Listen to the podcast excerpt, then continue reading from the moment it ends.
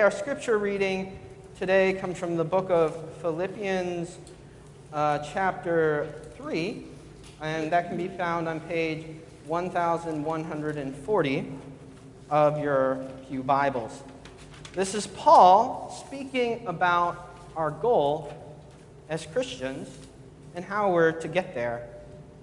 This is Philippians chapter 3, verse 12 through chapter 4, verse 1. Listen for the word of God to you. Not that I have already obtained all this, I have already arrived at my goal, but I press on to take hold of that for which Christ Jesus took hold of me. Brothers and sisters, I do not consider myself yet to have taken hold of it. But one thing I do Forgetting what is behind and straining towards that which is ahead, I press on towards the goal to win the prize for which God has called me heavenward in Christ Jesus. All of us, then, who are mature, should take such a view of, this, of these things. And if on some point you think differently, that too God will make clear to you. Only let us live up to what we have already obtained. Join together in following my example, brothers and sisters, and just as you have as in us a model, keep your eyes on those who live as we do. For as I have often told you before, and now tell you again, even with tears, many live as enemies of the cross of Christ. Their destiny is destruction, their God is their stomachs, and their glory is their shame. Their mind is set on earthly things. But our citizenship is in heaven, and we eagerly await a Savior from there, the Lord Jesus Christ, who by the power that enables him to bring everything under his control will transform our lowly bodies so that they will be like his glorious body. Therefore, my brothers and sisters, you whom I love and long for, my joy and my crown, stand firm in the Lord in this way. Dear friends, this is the Lord, word of the Lord. Let us pray. Oh Lord, we know in the journey of faith we face mountains and we face valleys. Our motivations vary. But we know that you offer us a power to motivate us through whatever we are going through. We ask, Lord, that you would pour that power out into our hearts today so we may not be discouraged, but continue on in the journey that you have for us. Lord, any words that I say that are not of your will, I ask that they fall to the ground and be forgotten. But whatever I say that is of your will, I ask to embed in hearts and bear good fruit unto the kingdom of God. Lord, let us not hinder your word, but feed your sheep. In Jesus' name. Amen. So, I, I know a guy in, in high school. Actually, I've known him middle school, high school, and college. His name is Josh Sundquist, and he's a pretty uh, motivated guy. He said he would do something in high school, and he pretty much did everything he said he was going to do, which takes a lot of motivation. When Josh was nine years old, he was diagnosed with a rare form of bone cancer and he went through a year of chemotherapy where they finally had to amputate his left leg. About um, three years later, he was declared cure, cured of cancer. Three years after that, he took up downhill skiing. About six years after that, he qualified to be on the Paralympic team in the 2006 Paralympics in Torino, Italy. Um, when Josh isn't competing in sports, he's a motivational speaker, a comedian, and an author. Pretty successful guy. Pretty motivated guy. In one of his um, speeches on YouTube to the Future Farmers of America, which about has 80,000 views at this point, Josh is telling one of his favorite stories about growing up in the small town of Harrisonburg, Virginia, where we both grew up. Josh was uh, driving around town with his friends one night, about three of them, and they were basically complaining about how bored they were and wondering what they were going to do because they were so bored. Finally, one of them popped up and said, Hey, why don't we go cow tipping? For those of you who don't know, cows sleep standing up, and cow tipping is tipping them over. Don't worry, no cows were harmed in the making of this story. These being city kids, they didn't know where exactly to find a cow. So they went out to a field at night outside Harrisonburg, Virginia, and just started wandering around this dark field in the moonlight looking for a cow. Finally, they spotted a cow off in the distance and they started to approach the cow from behind.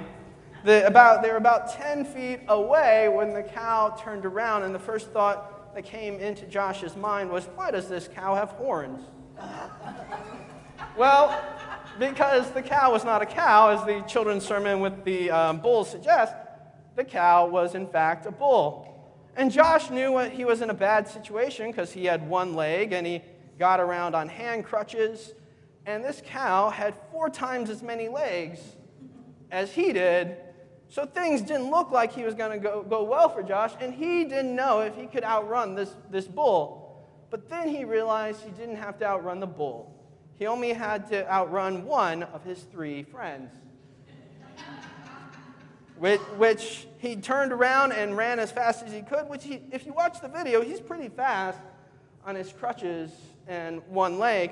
And he jumped over the fence, turned around, and saw that he had beaten all three of his two legged friends to the cow, to the car, not to the cow, um, but to the car. So he's a pretty highly motivated person as the uh, children's sermon suggests, I think all of us would improve our running game if we were being chased by a bull.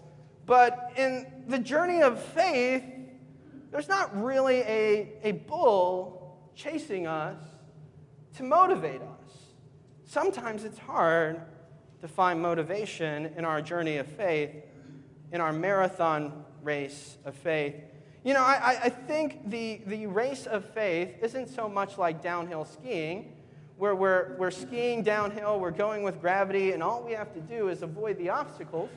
I think Scripture says it's more like guiding a sailboat, where you have to put the sail into the wind, you have to work to find the right current in the wind. Or it's more like being an eagle looking for a hot air draft to rise on the wings of the morning as the scripture says. And sometimes when we can't feel that current and we're flapping our wings, we can get really tired. Sometimes it feels like we, we can rise four feet only to fall five. But maybe that's because we need to know the character of our hope. And when we know the character of our hope, we can look for that current in faith and we can rise on wings like eagles. The good news today is when we know that our goal is resurrection, we will find ourselves in Christ.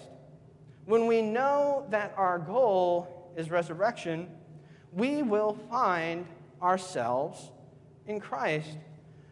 First, we need to know that our goal is resurrection. And I think the book of Philippians demonstrates this well that we actually, in the afterlife, Christianity is always taught, though it's not often explicitly stated, that there are actually two stages of the afterlife. In chapter 2, Paul says, while he is in prison, to live is Christ, to die is gain. That if he were to be die in prison, that would be okay by him because he would go to be with Christ in heaven, or as elsewhere described in Scripture, in paradise. And he would rest in peace with Christ. But our scripture today says that there is another stage of faith. When Jesus returns, he says, We are citizens of heaven and we await the coming of our Savior who will transform our mortal bodies into glorious bodies like his, like Jesus Christ's resurrected body. Christianity has always taught that there are two stages in the afterlife one when we rest in peace, and two when we return with Christ to his new creation to reign and rule and work with him so we don't labor in vain. I like to think of the resurrected body as the difference between a remote control car, as we demonstrated, which runs on a battery, as opposed to the resurrection. All of us are given a little amount of spiritual life in this life, but it's limited, like a battery or a tank of gas, and we are disconnected from the source of our life. We have rebelled against God, and yet He loves us so much that He wants to connect us with the source of eternal life. I feel like a resurrected body would be much more like a solar powered plane. Perhaps some of you remember in 2015, 2016, a solar power plane circumnavigated the globe without refueling, flew 26,000 miles.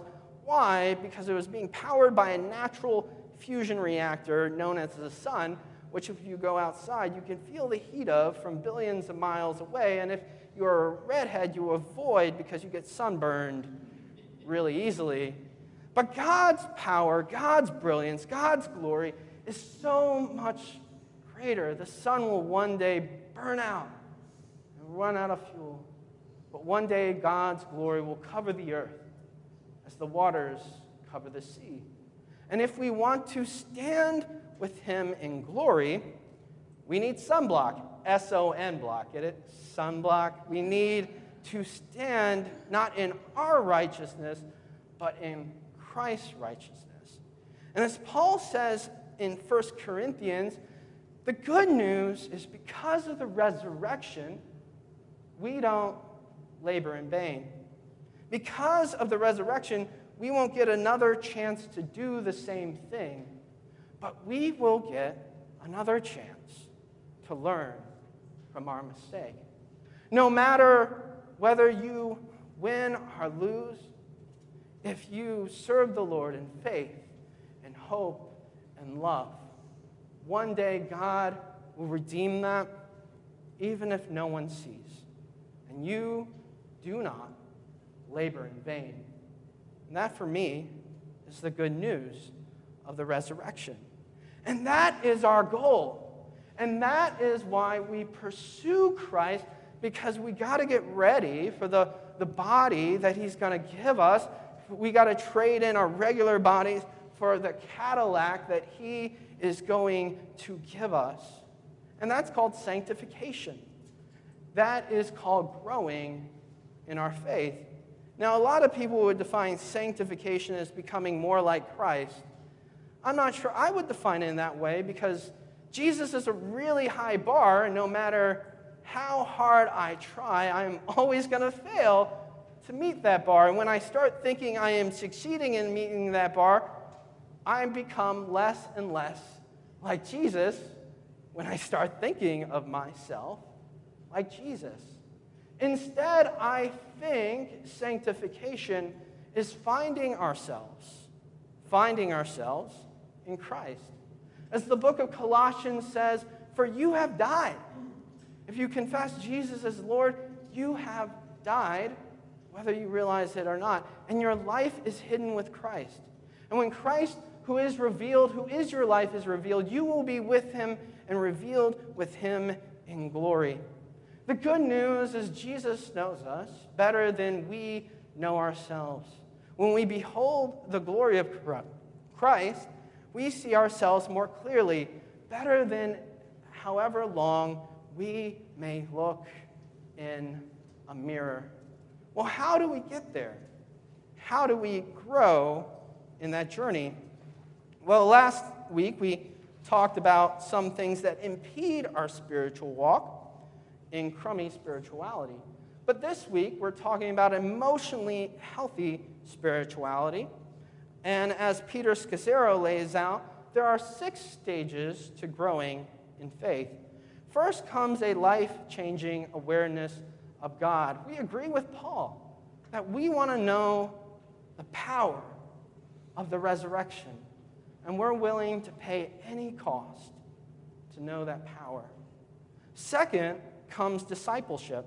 This involves learning about Christ and what it means to be a Christian and what it means to walk in fellowship with each other. Third comes the active life where we move from learning to doing when we say it's not enough for others to serve me, but I want to serve others. Fourth comes the wall. If any of you are runners, know in any marathon, you're going to hit a wall. Your spiritual muscles are going to burn, and you don't, aren't going to know if you're going to be able to take another step. The St. John of the Cross, a famous saint in the Catholic Church, called this the dark night of the soul. And God never says to us how long this is going to last. But He says that it is essential part of our walk in faith. First, fifth is our journey outwards. After God has led us through the wall, we begin to serve again. But we do so out of peace, security, and clarity, out of a truer sense of love for others. Sixth is transformed into love when we have been purified by this dark night of the soul. We will be, come to see our own difficulties and the difficulties of others differently, and we will love them more, even because of their difficulties. I think the most important part of these stages of faith is the wall, is the dark night of the soul. And if you're going through that today, I can't tell you how long that is going to last, but I can tell you that it is essential to your walk in faith. And after we get through that, Scripture says, Scazzero says, that we will have a greater level of brokenness, a greater appreciation for the mystery of God, a deeper ability to wait on God, and a greater detachment from the world. I think this last part about detachment is essential. As Scazzero says, the question is not whether I am happy.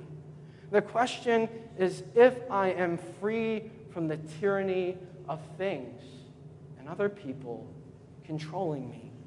Am I walking in Christian freedom? Because if I am, I may be happy and I may be sad. That may fluctuate, but my freedom in Christ will not fluctuate. Paul says this in the scripture that we are to be citizens of heaven. And the Philippians would have known what that was because they were a colony of Rome. When the Roman emperor came in and conquered that region, he established a colony and gave the veterans land in Philippi that they may be representatives of Rome to, to Greece.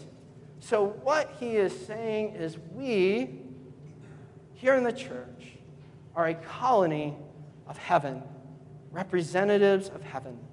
And what I think that means is, as I said before, everything we do matters.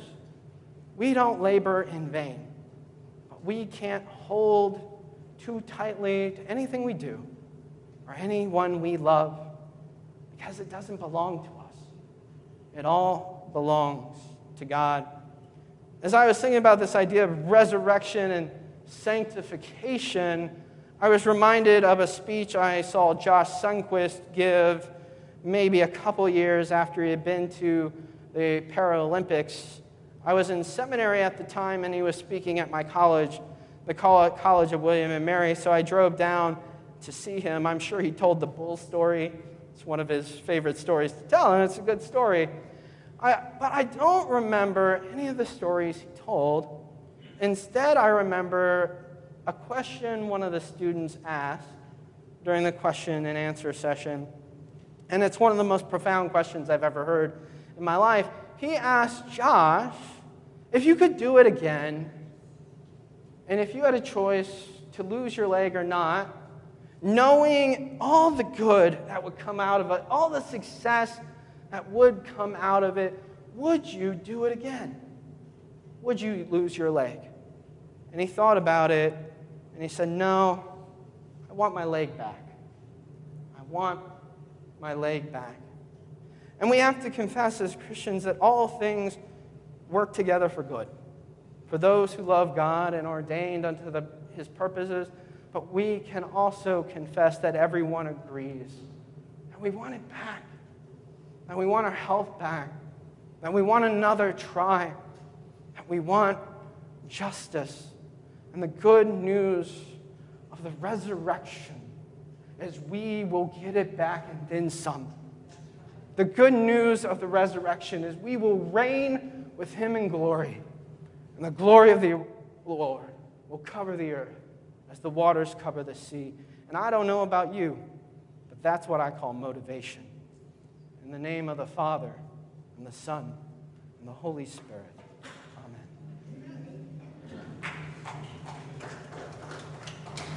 Let us uh, stand and firm our, faith by saying the word.